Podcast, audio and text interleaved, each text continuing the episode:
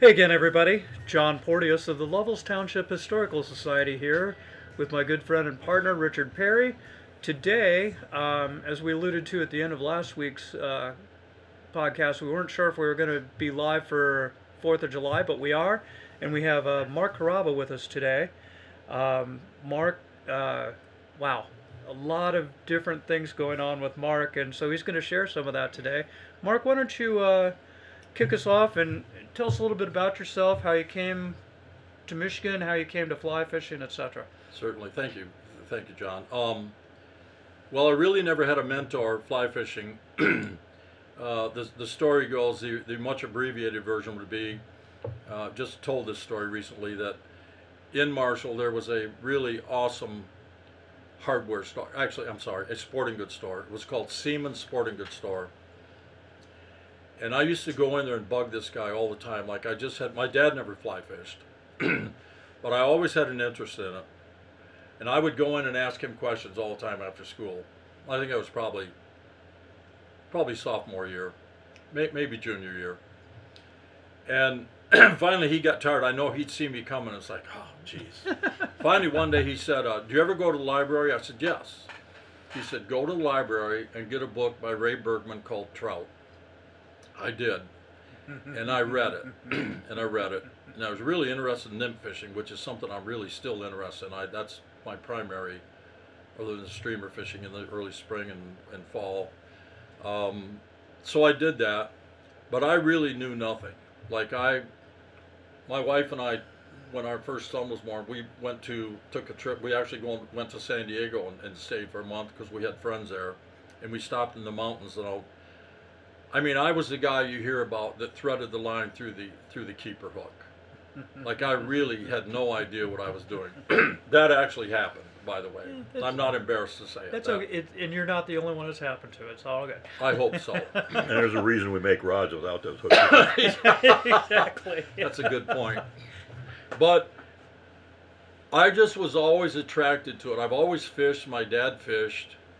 And then, like a lot of things, there was a period raising a family. I have four kids, um, four awesome kids, and of course, grandkids and the whole thing. But there was a point where, where like, much of that wasn't occurring, like the, the, the fly fishing. But, and then things change, and then, like, you either meet, meet somebody else to, uh, you, you gain a new interest in it and and um, so I started doing that and then I started coming up here. Probably a good friend of mine had a cabin on that Morris Trail right by where Hartman's Fly Shop was. He still has a cabin there and he always made that available to me and my kids so we stayed there a lot. And I started fishing up here all the time and I've always smallmouth fished because I live very close to the Kalamazoo River, like just a few hundred yards from it. And then when I got into guiding, just you know, certain things happened, and I'd always had an interest. Always took people fishing and showed them what I knew. And at some point, you know, I decided to take the test and get my license, and and so primarily I guide on the on the Kalamazoo River for smallmouth. I, I do trips up here. I've done trips for Judy before and John. Um, but that's my main gig is smallmouth fishing. But I've always been a trout fisherman. I, yeah, Well, there's, there's nothing wrong with smallies. They're a hell of a fight and a fun fish to well, it's, pursue. it's gained a lot of popularity. Yeah. it has. Um, but we really enjoy. I really enjoy taking fly fishermen uh, smallmouth fishing because um, It's a lot of fun. It's good on a, feels good on a rod. it does it feel really good on a does. It's all about the tug and Well, and it's a good nice sport it's a nice alternative when the cold water fisheries are, you know, for sure. A little too warm or whatever. Yep. You know, like the song says, love the one you're with. That's a Right. go. That's it. Right. That's it.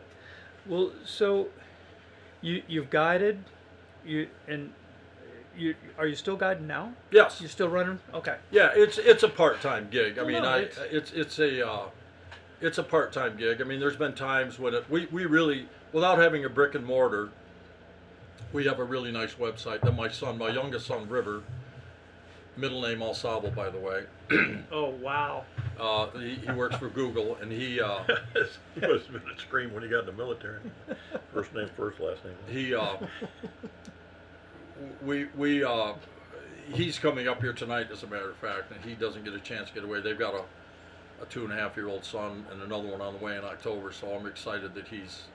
Which is he's good to get a coming little up time tonight. on the water Gonna get- yeah, yeah, for sure. Excellent. We'll be looking for some big bugs tonight. There you But go. Basically, the whole family. My other two sons, my oldest son Jason, who's at the, the cabin now, he fishes and, and, and they they mostly bluegill fish with a fly rod. But Do- Everybody's do they, busy. Did they go hit Wakeley? I've never been there. I've never been there myself to Oh. Wakeley. I go to Jones Lake. okay. I, Well, it's it's catch and release over there, but it is Yep, but it I- is fun. I've known that for years. Well, so is Jones Lake. Oh yeah, we've heard a lot of I, fun I, about that I too. really, I, a big fan of Jones Lake. Like I have some really nice pictures of Oh, bluegills nice. from Jones Lake. Yeah, Very nice. yeah. Yeah. Well, so so aside from the guiding, you've uh, you've done some writing. Have Um, you've done some videography. yep.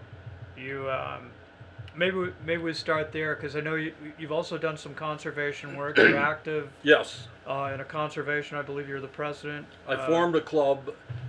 It, the abbreviated story is the state of Michigan, in their search for, even pre-COVID, searching for more areas for people to recreate in southern Michigan because there's so little public land. This property that I was very familiar with on Rice Creek, which it's in the trout trails, it's an established stream, it's been stocked forever. Um, I fished there forever. The guy who lived there, he always let people fish. Excuse me. And um, my buddy who works for the uh, uh, conservation district, the Calhoun County Conservation District, he tipped me off that it looked like the state was going to purchase this land. We knew it's for sale. Uh, it's I think 50 acres, and a ton of frontage on the creek. so I got involved in that. The initial meetings. Jay Wesley from the DNR, who's a like a chief biologist, um, he facilitated the whole thing because it's a trout stream.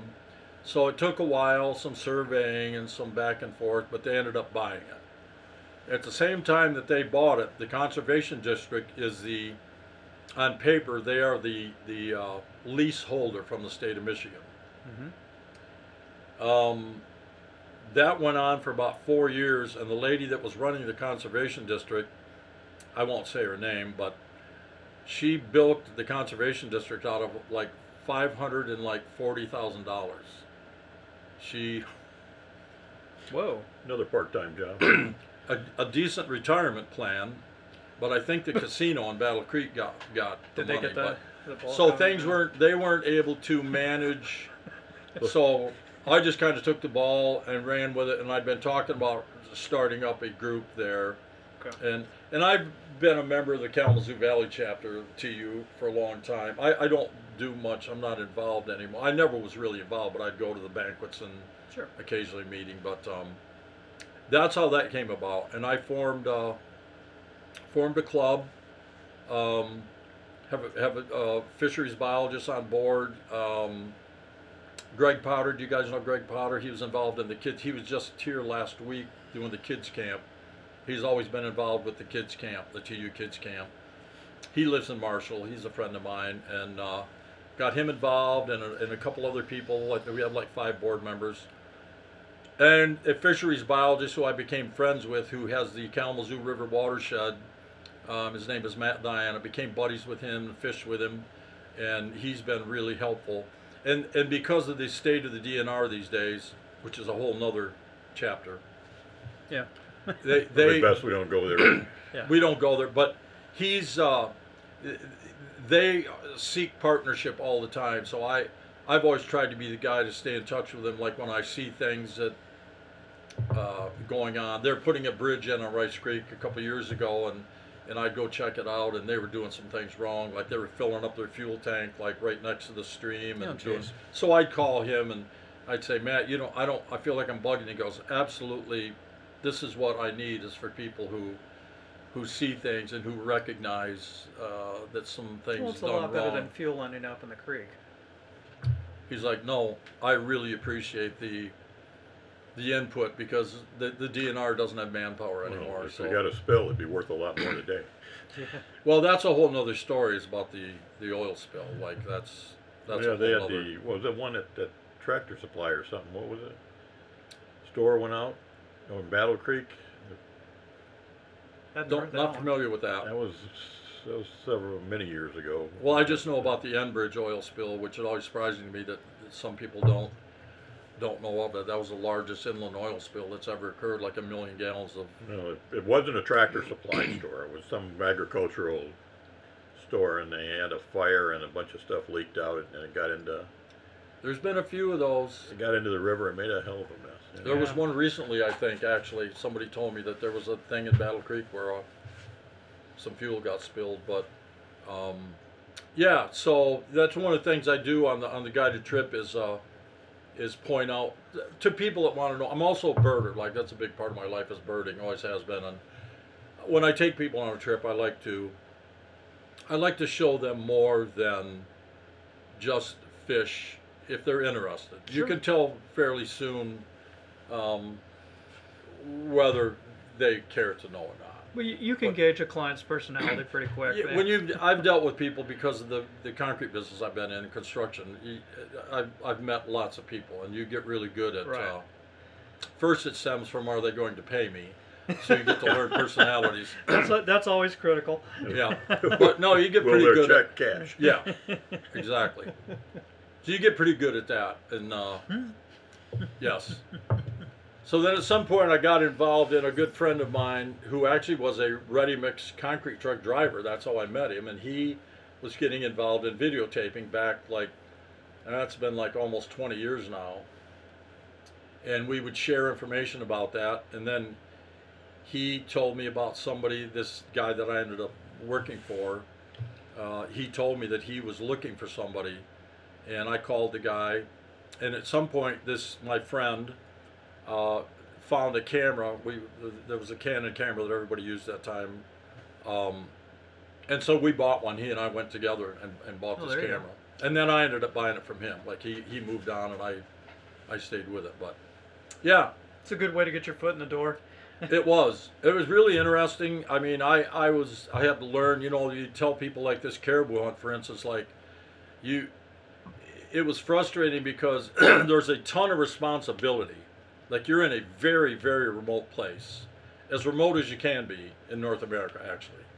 Like as remote as anything, and more so probably than most places in Alaska, other than the Yukon or something. And, I mean, and- it's and very back remote. up just a second, Mark, and tell tell our listeners uh, where you are on this hunt. Um, we were in um, up by Ungava Bay. Actually, we we would go. You, the- all those hunts typically go Sorry, to. but it's not helping. Well, so it's in northern Quebec, along Okay. like north of James Bay. It's way up there. it's where it's like I think it's a thousand miles from Montreal. Like we go to Montreal, and that's a jumping off point. There you go. That's where they weigh all your gear to make sure you can get on a float plane, and then you take a commercial flight to Schefferville, which is a which is a mining community that's on the border of Quebec and Labrador, and from there, then you get on a float plane and you go to your appointed destination of where you're Gotcha. going to hunt from. Um, pretty exciting. Something I'd wanted to see my entire life to see the tundra and the caribou, and of course I'd never seen caribou, but it was absolutely. But the point is the responsibility, like not being able to fully enjoy where you were and what was taking place, because at the end of the day, um, they had a little tiny Honda generator. I had batteries to charge. There's tapes to label. This was back when we were using a mini DV digital uh, tape, uh, no SD cards. yeah. I still have the camera, in fact. Um, it was just a ton of responsibility. Um, I pulled it off. We we everybody killed. You can kill two caribou, and I filmed the host and one of his sponsors, and then I got to hunt. Um, it was terribly exciting. Finally, there was some relief where I'm like, I'm, I'm just going to hunt now, and and Danny, the host, was going to run the camera. So. Okay. But it was just a ton of responsibility. That- Sure. When you watch outdoor shows or something, you're just like, oh, that must be a really cool gig. It's like, yeah. And and I'm older, so what happened was as these things grew, then a bunch of young kids got involved in it. Like they, Yeah. they it's all So, young people. What shows was this on? Was it His the name of his show was Outdoor Dreams, and there used to be a network, and it was called the Men's Channel. I don't know if you remember that, but it was before the Outdoor Channel. It's been a ways back. yes, before the Outdoor Channel, before the Sportsman's Channel, um, and it was the channel. It's what that's what there was. Was this the, the yeah, but it, the that was channel? deep and deep in the channel lineup. Yeah, yeah. Well, Just center that much. it, it public got really popular very fast. Like the whole outdoor programming thing. It's oh yeah. I don't, I don't think a lot of people subscribe to it these days uh, with YouTube and and all and the It- internet and everything. But it was Yeah. it was it was happening at the time. It Oh, was sure. really I got in when it was really starting to Well, you take got off. pretty good viewership, and a lot of a lot of folks watched it. I, I think actually, and of course you know these because you're dealing with sponsorships. So when you, you when you approach a sponsor with your media package, excuse me, you they want to know about viewership, and there be, it was like I don't know, like I think it was in 30 million homes, for instance, when it was going, okay. something like that. Uh, uh, I, I think that's right, in the millions for sure. Um, so did that, and then I think uh, that was in like August, and um, then I think we went. It was only a month after that when we did the Labrador thing. So that was almost as popular as our podcast. Yeah.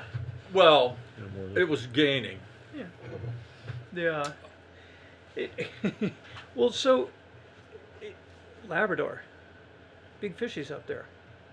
Brook trout. Find a few. Well, I'll tell you. I'll tell you the abbreviated version of that is, is that this guy who owned the camp was from Maine. He was a logger. He owned a ton of property in Maine. He had so what we were there to do was to do a commercial for him to to um, support and get his get this lodge. It's called Osprey Lake Lodge. You can still look it up. If you look it up, you'll see actually my footage. Like that's all. Oh, cool. I, I shed all the footage on that. Um, they paid him, and I know the amount, a big dollar to produce this whole thing. So when we got there, there was Danny and I. He had um, there were 12 people there all together, and it was all for this. He had there was a couple of guys from Boston there, like they're all buddies of his, but they all wanted to help out so we could get this footage. Okay. So if you know much about Labrador, you read about it uh, after this or at any time. You, it's all about brook trout up there. it's the biggest brook trout in the world. There's no, Yeah. this is, that's not debatable. I mean, it's just it is. There's the Eagle River system. There's, and this was very close to that. This Osprey Lake Lodge.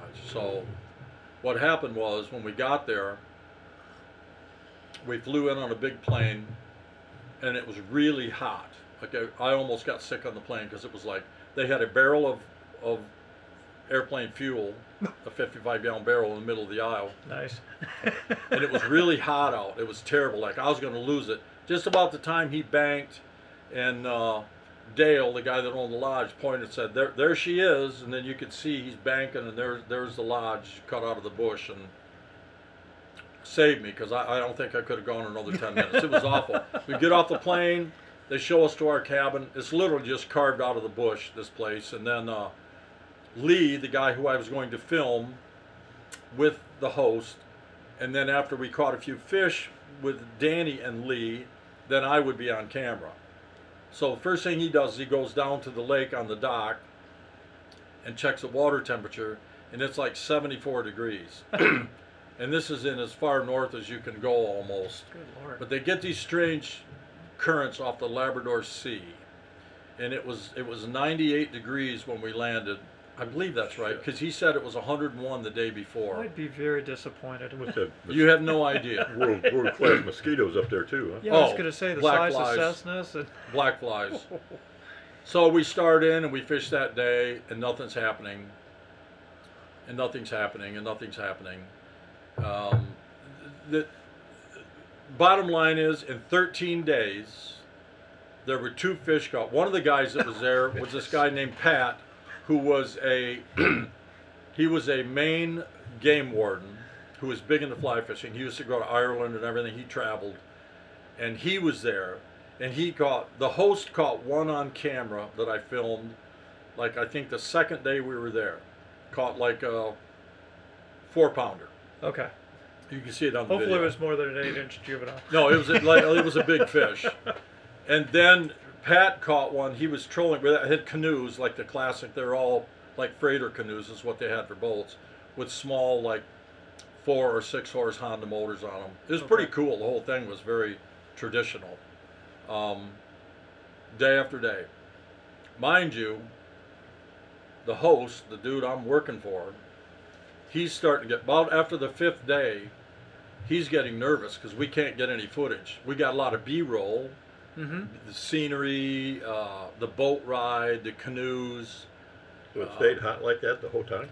It no, and it's bizarre because like three days later, it rained and it dropped down to like 46 degrees, like just crazy fluctuations in the weather, Oh, kind of like here. kind of. And the fish were just off. It Hmm. was terrible. Two fish were caught in 13 days. I fished in a place that I have for I can't even tell you how long I've wanted to go to Labrador and have read about it. I got to fish for maybe one hour the whole 13 days I was there because the goal was for the host to fish, catch some fish, and then we'd switch over. And by now, the host, Danny, was getting very nervous. He was getting nervous to the point where he he maybe was going to have to turn this check back in because it's questionable whether we're going to be able to produce. And um, it got awkward. People were. One of the interesting things to me was the way they fished, and being a fisherman, uh, it was it was the biting a hole in your lip situation. Um, I would not have fished. There, there was no none of them streamer fish. That wasn't that was not that was frowned upon. It was all dry flies. Um, these guys from Maine, you know, like big hatches out there, like green drakes and different things, and I'm like, I just knew how I was going to go about it, like, but kind of sticking to the script. And the best part was in one of the places where we were fishing, one of the guides, these guy, guys were all from Newfoundland, Newfies. Okay.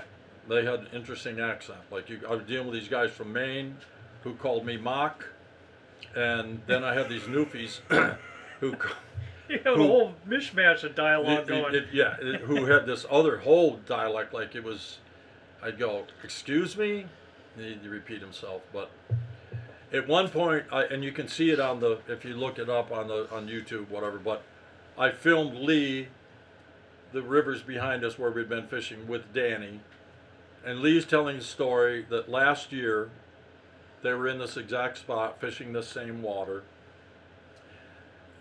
Everything is connected up there. Like it's a it's a lake with a river in. They call it a river in. There's not an outlet. It's a river in and a river out. That's what they all call it. okay. We're gonna go down to the river out. Where we're at at the river out, I'm interviewing. I got it on the tripod. I'm interviewing Lee and Danny, and Lee said that we caught 28 fish here in four hours.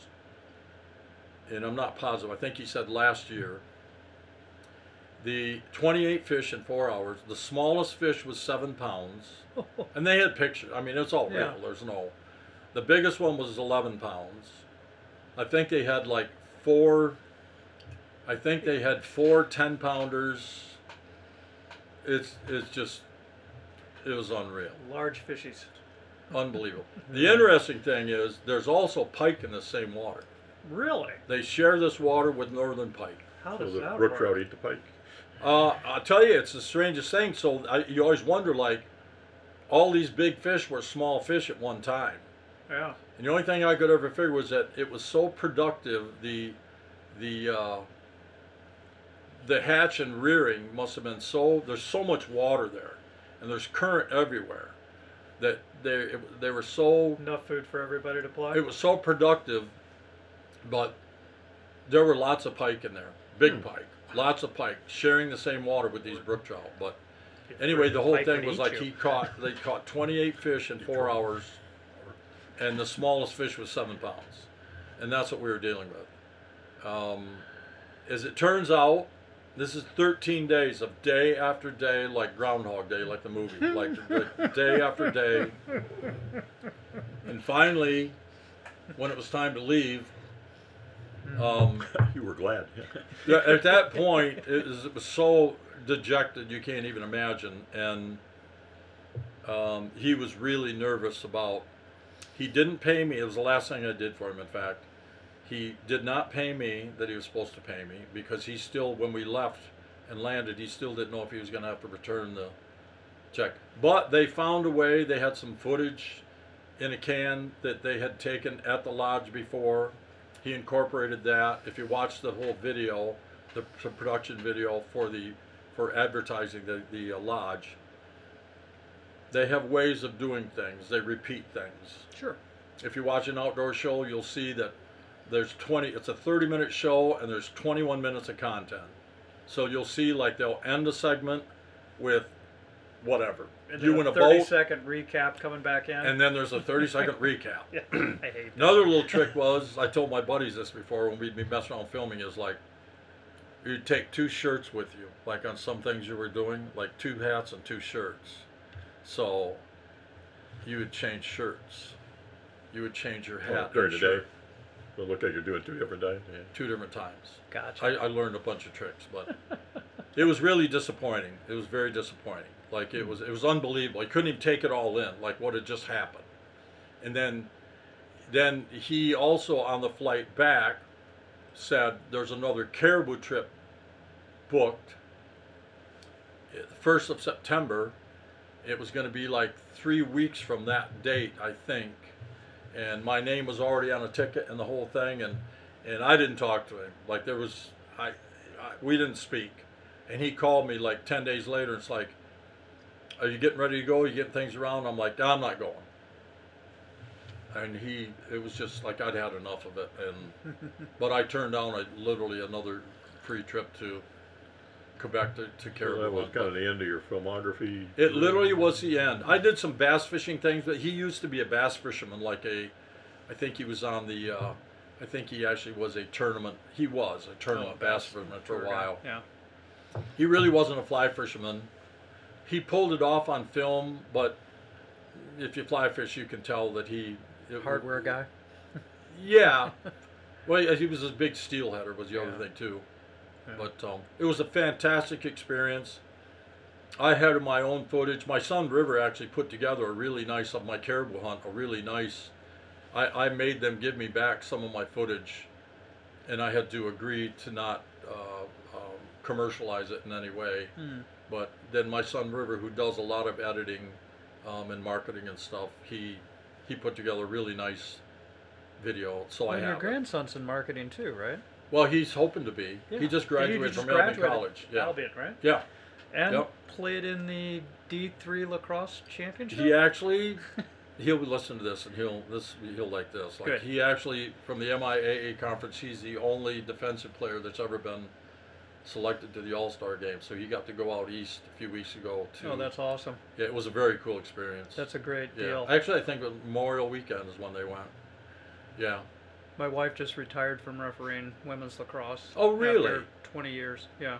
Really? And my uh, Well, she should meet Joey then sometime. yeah, They'd yeah. have something well, to they're talk they're about past sure. lacrosse, but yeah, the uh, cool on him. But the uh, so you've done some writing too. I've done some writing. I I Where- I have where do done you some show writing. up? Do you do you remember the Northwoods call? You betcha. Glenn, yeah. Yeah. Sheppard. Glenn, Glenn Glenn's Sheppard. one of our unsung heroes of the Au Sable. Sure. A big favorite. Um, oh, a long time ago, I wrote, I submitted something, and that was a long time ago, and he published it, just a small piece, and then. Um, I don't know if you're aware that a guy, my sister actually contacted me because I got that magazine forever, that paper, mm-hmm. and she contacted me that some guy from Kalamazoo had actually bought it. Um, I can't think of his name right now. I It started with a V. He was from Kalamazoo. It didn't last long though. Yeah. No, because his wife got sick, and I wrote something Aw. like every like. I had book reviews in there. Um, I wrote. I, I had quite a few. pe- He published everything I ever submitted to him, and he was just starting to gain the subscriptions back. Um, interestingly enough, because Josh Greenberg knew Glenn from obviously from the lodge. And one time I was saying something to Josh, and he said, "You know, when Glenn died, I was actually going to buy the paper. I'll never forget him telling me that." And I said, "Really?" And he said, "Yeah, I had, I had planned on actually Josh is a good buying writer. that. No He's a question very about good that. writer. Yeah. I really enjoy his his fishing reports. So- He's a great writer. Well, so the gentleman that I guess purchased the rights or whatever to carry on the publication, is he any plans of bringing No, this back? No, I don't believe so. I, all I know is like I had submitted something to him, and um, Lillian, he he's told me that uh, hold off that there's going to be we're having some personal issues and then i'm like okay i'm sorry and then we communicated on the phone and he he had told me i figured it out like i, I believe his wife had cancer i think is what happened I think that well, that ground to a halt. I, halt, I think bef- actually before COVID. oh it was So well it- before it's covid been yeah, several- wait, it it's was been it years was ago. 10 This- years yeah, ago this is probably at least a decade Yeah. ago. Yeah. i was pretty excited about it because that I, long? So fond of that a paper long time. Shit. yeah Time flies when you're having fun. Yeah, when you have the whole COVID thing like changed so Yeah. much, but yeah, and then I hunted a lot. I used to go, I hunted in Ontario for a long time.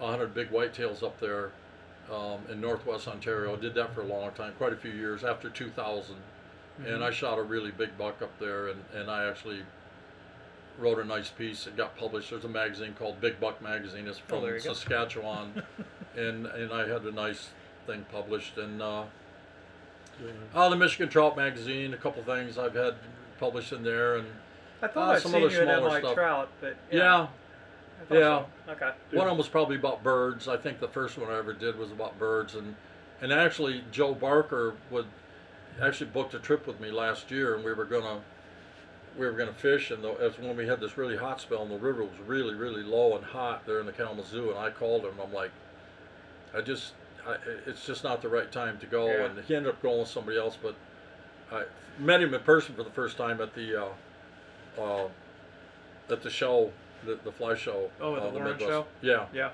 yeah, That's where everybody sees everybody. yeah, exactly. A- So Like you, old you bird hunt? Do you guide I that? sure do. You No, I do not guide You don't that. guide no. it? Okay. I don't have a dog these days. I used to have a, I had a couple setters. I had a, I had a hemlock, um, actually the same breed that John, that John's dog is. Um, but y- yeah, I had Oh. a really nice dog. Or was it Ryman? Yeah, well, it's a kind of it's a it's a it's a hemlock Ryman like. Um, big dog. Uh, my dog was a big dog. Nice dog, but he is a big dog. It's a It's a big, big framed dog. animal. Yeah. Yeah, they're No very question. big frame dog. But no, I've I've always. They groused hunt well on though. Oh, it's, it was just it was amazing. Like That's it's Probably see Everybody's- over all the cover. everybody's dog. Dog goes through the woods, and, you know, like a Sky tractor, view. it, it was no, it was he was Get a out the way. fantastic dog. And I still hunt, and I've got a couple buddies that have dogs. I hunt with I hunt with John sometimes still. I don't think I did last year, but several years we've hunted together. Um, but I've got another friend, a good friend of mine that, that I that I hunt with. But uh, I Good. just said not for a dog right now. Like for quite a few years, I, I'm just not. Um, I'm on the go. Well, It it's- just it's- isn't it's right hard for when me. you have a dog. If I It's- lived up here full time, which I'm not going to do, but if I lived up here full time, I would. I'd for sure have a dog. For sure, I would. Uh, Just, just to be clear, John is John Nagel. Yeah. Yeah, I didn't know if you wanted to that mention that or not. Well, that- yeah. uh, he was on here. On Yeah, I John, just- John's earlier been a this guest year. on the He's- show. John's a friend of yeah, mine, yeah, he's, he's a obviously. good guy. John's one of the good ones. We can talk about him. Yeah, we, we, we like John. We'll talk we'll talk him up. Yeah, You, and listeners, book a trip with him. He's a good guy. The, he's uh, a good dude. Yeah, he is. So here we are in the summertime. We've had some roller coaster weather. Um, you're up for a while. Um, Well, I'm up all the time. I've been here for like four weeks out of the last five. See? So I'm. I go home and and work it's a almost full time. and mow the lawn, and then I find a reason to come back. Well, Yeah, mailbox gets full after a while. yeah, exactly. I go take. I, yep. I Empty grab the a mailbox, basket. pay a few bills, and get back out it. Well, I grab a wastebasket and sit down and look at mail. hmm Basket ends up full, and I load things up and head north. hmm It's a good. It's a good way to do it. Yeah. Eh, I don't know if it's good or not, but it's what I do. We we just got tired of the long drive, so we just moved up here full time. Yeah, I've done this drive a lot, especially recently. Like, and I, I Yeah. do all the time. I mean, I'm just. Everybody's like, "Why don't you sell your house and move?" It's like I don't want. My whole thing is like, what I have going on at home, I don't want to drag that with me. Yeah. Well, you're pretty you're you're pretty firmly established down there. uh, You know, Yeah, not only with the fishing, but you know through For your sure. years of. Uh, I still get work. I, business. I have work Yeah. I'm committed to right Well, now. I was gonna say, people we- keep you- calling me. I'm You retired. told me but the other day that you just poured. Uh, Yeah. A bunch of concrete. I still do that. Yeah. Yep, I do. Much to your grandson's chagrin. Yeah, well, they're always trying to talk me out of it, my daughter, but I'm like, this is what I've done my whole life, and, and I'm very fortunate, other than my knee issue, that I, I can still do it, yeah. you know. Go fight And uh, my, I help my son's crew out a lot. He he has a fairly large business, and I enjoy all the guys. They seem to like me around. So, I- yeah. I, imagine they like you a lot when you're signing those checks. yeah, Forced recruitment. I suppose, yeah. Oh, I'm just kidding. But I take on jobs. I mean, people still call me. Like they, they I, I have more right now scheduled than I, I mean, literally than I want. Like I just don't want anymore. It's Well, and and I don't want to do it full time. that's the way of the world right now. I don't I don't think there's a mason out there that, you know, Well, you can get work these days by work. just answering the phone.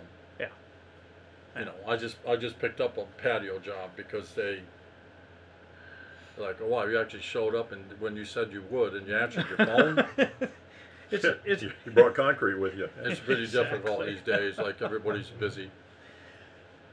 Yeah. so so. What's your what's your favorite hatch when when you're up here on the river? What is Um, well, I mean, everybody likes a hex hatch, but to be honest with you, I'm a streamer guy. Like I'm, that's my gig. Like I, I, that's what I do. okay? I obviously will dry fly fish. I mean, I, I, I do that. I'm certainly into the hex thing. I mean, I, I, I enjoy that, um, and brown drakes. But I'm, I'm a streamer guy. I'm looking forward to this fall, like uh, doing some trips up here, as a matter of fact, in the fall, because I really, a lot of guys get busy hunting, and um, and don't make time to guide, but um, I really enjoy streamer fishing. That's oh, what I do. I tie streamers. I mean, because I'm a smallmouth guy, so they go. I use the same flies for smallmouth that I do for brown trout, or vice versa. I I do. I'm No, no real reason to switch out. no Just, no not no. you know. And I feel like I have enough experience at both to to realize I don't tie presentation flies. I my my whole my whole gig with smallmouth is is the two goals are simple and effective. Mhm. And a lot of bunny strip things. Mm-hmm. Always been threatening to do a video of some yarn and a couple feathers and maybe uh something to weight it a little bit and videotape going and catching a smallmouth There you go. because it's they It don't do- it doesn't much have to be go past fancy. them. I mean- nope. It just If it looks like food, it probably the, is. the old woolly bugger. We heard that before? Yeah. Yeah. Hmm. Well, I used to say that you know, like a brown trout, like you might miss him or you bang him or sting him, and he's like, "Whoa, that was not food." And a smallmouth's like, "Like, give me another shot at that thing, Yeah. whatever it was." Now, now. I, now I'm PO'd. Yeah, I want yeah. to come back and grab it. give me yeah. give me another shot at that. Yeah. But sometimes brown trout will do that too. Like, Occasionally. yeah, Occasionally. yep, sometimes. More, more smallmouth don't get put off as easy. They, but you, put somebody on a smallmouth like a 15-inch fish, a trout fisherman, and they're they're pretty happy. They're gonna smile ear to ear real quick. Yeah, They're gonna yeah. feel something That's on the so end of their rod, and it's and gaining in popularity Yeah. all the time. Like Yeah. it's it's Well, very and- you know it's we're we're working on some guests for future episodes just to start the discussion about you know the new face of fly fishing if you will what what's cl- what the climate's you know got in store for us you know what we're living with now with lower water levels and higher water temps You got to get a stiffer rod for turtle fishing. Yeah. Exactly. but it's there's there's no mistaking it. Things, you, you know, last summer my son-in-law and I went out and drove across the country to uh, do some fly fishing, and uh, started in our backyard with tricos and ended up uh, fishing for rainbows on the Truckee uh, where he lives. And uh, but going through the traditional Wyoming Montana experience was just between the fires and the heat, Yeah, the the opportunities were significantly limited. yeah, Most of Montana was under a, you know, two o'clock hoot owl, you know, off the water at two, which worked well, you know, still allowed people out early in the morning, and you know they could get their thing on. But it's uh, it's definitely different. Yeah, well, there's no question that there is. I, I, I don't. I definitely don't want to touch the political side to the whole thing about No, climate no, no, change. no, I mean, the only thing I always remind people is, is that there was ice here 10,000 years ago. It's always been getting warmer. It's been getting warmer for 10,000 years, it'll get cold again. Yeah, and then it get cold again. and that's. I'm, I would never go against the whole. I just keep politics out of it. Like I, Yeah. it's. It, there's no question things are changing. There's no question about that at all. Yeah. It's evident. Uh, where we hunted in Montana this this in I was November. going to say the hunting They're, landscape's they, changing the too. ranchers where we, we hunted in northern Montana, uh, like 45 miles middle of the state, 45 miles south of the border, ranch land, and uh, the drought is a big concern to all of them. They're all cattle ranchers, Sure, and they're having to buy hay, that's their food. It's drying up right in front of them. they're pretty much freaking out about. uh, Some of them have irrigation, um, but it's pretty much free-range cattle, not necessarily free-range. Most of them are fenced, but there's large fenced areas, but. Large um, roams. Yes, but it's it's a topic. You know, when you sit around the the lodge after you know dinner or whatever and telling stories, and that was something I I talked a lot to them about. The actual the cook was they owned like an eight thousand acre ranch down the road. Hmm. I think that's how big it was, and um, she said a lot of people they knew were like selling their calves, their feeders and stuff because they anticipating the the high cost of feeding them, Well, and the easier to grass was feed 'em not. than- um, yeah, the easier grass to sell wasn't 'em than feed producing. 'em. Yep, the And- grass which was is just not sad. regenerating, you know, Yeah. because of the the drought. But Well, it's going to it's different for sure. It's different. There's no question cap about levels, that. yeah. yeah. Could use a couple days rain around here right now, I'll tell you that. Yeah, well, it rained pretty hard the other night, but only for like 15 minutes. You we know, got, a, the wind we got a blew. little bit overnight, but you know they said we got a half inch, but Really, I didn't see it in the river. I don't. Huh. Yeah. I didn't have a rain gauge out, but it's like I, I would be surprised if The yard didn't look like it. I would be surprised about a half an inch yeah. for sure. Yeah. We'll knock wood and hope for more. But um, what's next? What's what's next on your wildlife agenda?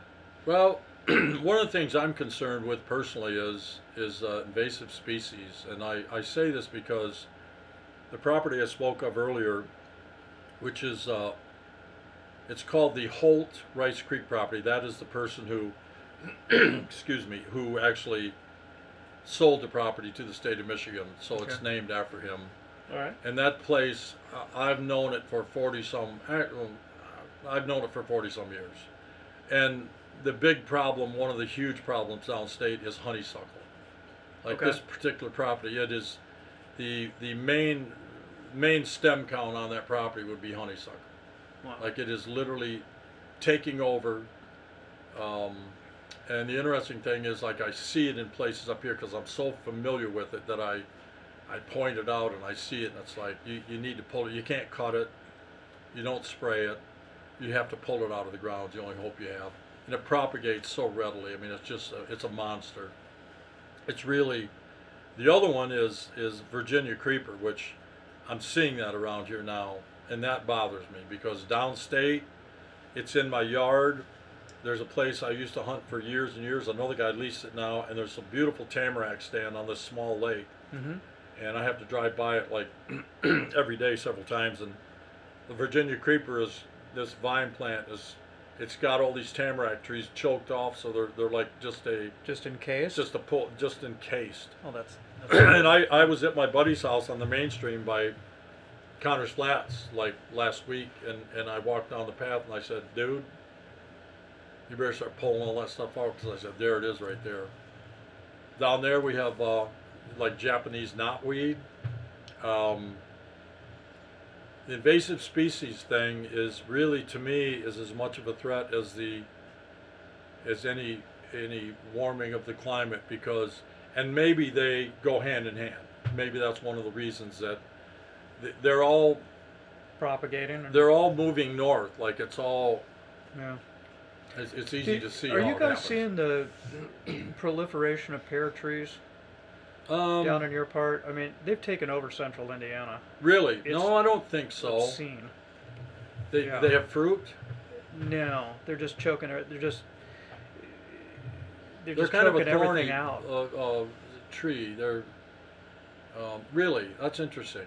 But Julie and I went down to uh, we were in Kentucky uh, recently, and we stopped at like some a wildlife management area. We took secondary roads like all the way back. Mhm. We were in no hurry, but we got out, and I'm like, there's a lot of uh, there's a lot of, of uh, cedar that grows there, red cedar, and um, there's just honeysuckle everywhere. Ugh. It's like a jungle. Like you can't walk through it. It's a, it's it's decent cover for, for deer and some wildlife, but it's, it's kind of like Autumn Olive, who the state of Michigan promoted forever. Yeah, we're seeing remnants of that along the banks of the North Branch. You know, where these are trees that are life cycling out. You know that they have a, you know, definitive top end. They're not like a lot of the hardwoods. They, Yep. you know, they're definitely going to life cycle out. And now, you know, they're failing and falling and just making a general mess of things. I think that's one of the things that concerns me as people in the business of uh, fly fishing and and uh, belong to TU or the Ruffed Grouse Society. Which, by the way, if I have to put my money, my limited resources into something, it's typically these days the Ruffed Grouse Society because they understand forestry and management, and they keep politics out. of I've actually had personal conversations with Ben Jones before the uh, CEO and president. He's just the coolest guy. And There, we, there's some really neat people we involved. talk in that. about it, and it's like it's people in Michigan should really appreciate it. Like we were if you just can only talking. join Richard one and I were thing, it just would be talking that. about a couple of guys before you got And here. an RGS and a Pheasants Forever guy to Yeah. do one of these. Yeah, yeah. Uh, And, and I just really, they understand forestry, and a lot of people think the same with trout. I've said for years that, the Trout Unlimited, of, as, as- of course, it's a wonderful organization, but a lot of people don't care about trout, but everybody cares about clean water. And I've always said, I've talked to certain high end people in TU about it. It's like new ad campaign, and it's all about just clean water, even warm water, but clean water. And everyone can relate to that. Whether they get involved or contribute is another issue, but everybody cares at some level about water. And TU's cold water conservation, so yeah. I right, mean, if you're for if you're for trout, you're for clean cold water. right. You know. But I think you get more people on board if it wasn't the trout. The trout are the canary in the mine. The trout, when the water's cold and the conditions are right, trout will be there, and I'm all for that 100%. But I just, you're always these days trying to get more people on board with a good cause, and especially when it pertains to conservation. And I just think that that you can you can broaden your appeal by introducing a different uh, a different angle, as it were, to just to introduce people to the whole it's a concept. more mainstream demographic. More approach. mainstream. Th- It's all about the demographic. Like Yeah. I, it can't be all on the responsibility on the shoulders of fly fishermen or people that trout fish in Well, general. like it- it's it's like we it's were telling the that. kids that were came to visit us at the museum from the TU youth camp that you know, candidly, they're our future. They're they're the ones that are going to be looking after the fish and the fisheries and you know for sure. more than just showing up at the river and buying a license and fishing. They're going to be the ones that carry the torch forward. So, the good news is they were all engaged, man. They were. Just, They were. They're a great group of kids, and it was just awesome. But the, um, but we need more of them. We One of the things that- the ranks. I kind of told them like maybe I might get involved next year, but and help them out. But one of the things that would be my spiel to them is like I would. It's about conservation and water and and the whole thing, the woods and the water, the whole thing is like that. Fishing is awesome, and that's what introduces people to conservation in, in many walks of life. Like it's it's the fishing thing, but so many people just fish. They don't throw trash. They don't do negative things or impact the environment in a negative way. But sometimes I question, uh, what are you doing in a positive sense? Like, what are you doing more than just fishing or paying your money? Well, I think as you and I were You know. talking the other day, you know, something as benign as buying a, a license for I've for a neighbor or for for a neighborhood kid or something, you know, because as we said, you know, you buy a license for a kid, that adult's going to probably buy one too, and you know, hopefully Right. it'll end up at two anglers on the water or more. Right. Well, I actually look at it in a way beyond the actual fishing aspect of it because I understand what's going on with the DNR and a lot of agencies like the DNR, and I know, and I won't get into why it is this way, but oh. funding is It, an issue. it is what it is. Yeah. It is what it is, and beyond the fishing, I'm the guy that says I really don't care whether you fish or not. What matters to me is, is that you buy a license. Are you are you funding these guys? And yeah.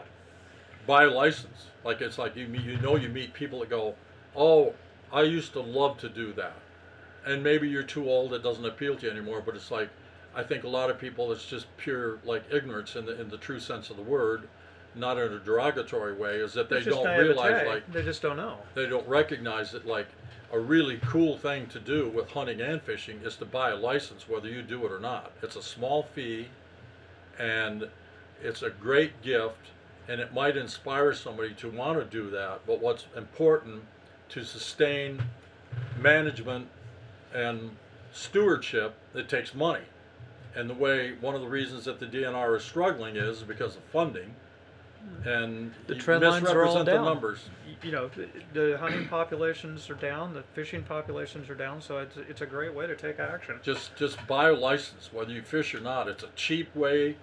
I wrote a piece about that, in fact, and it's like if you want to feel good about yourself and feel like you're contributing, just buy a fishing license or a hunting license. Buy them both.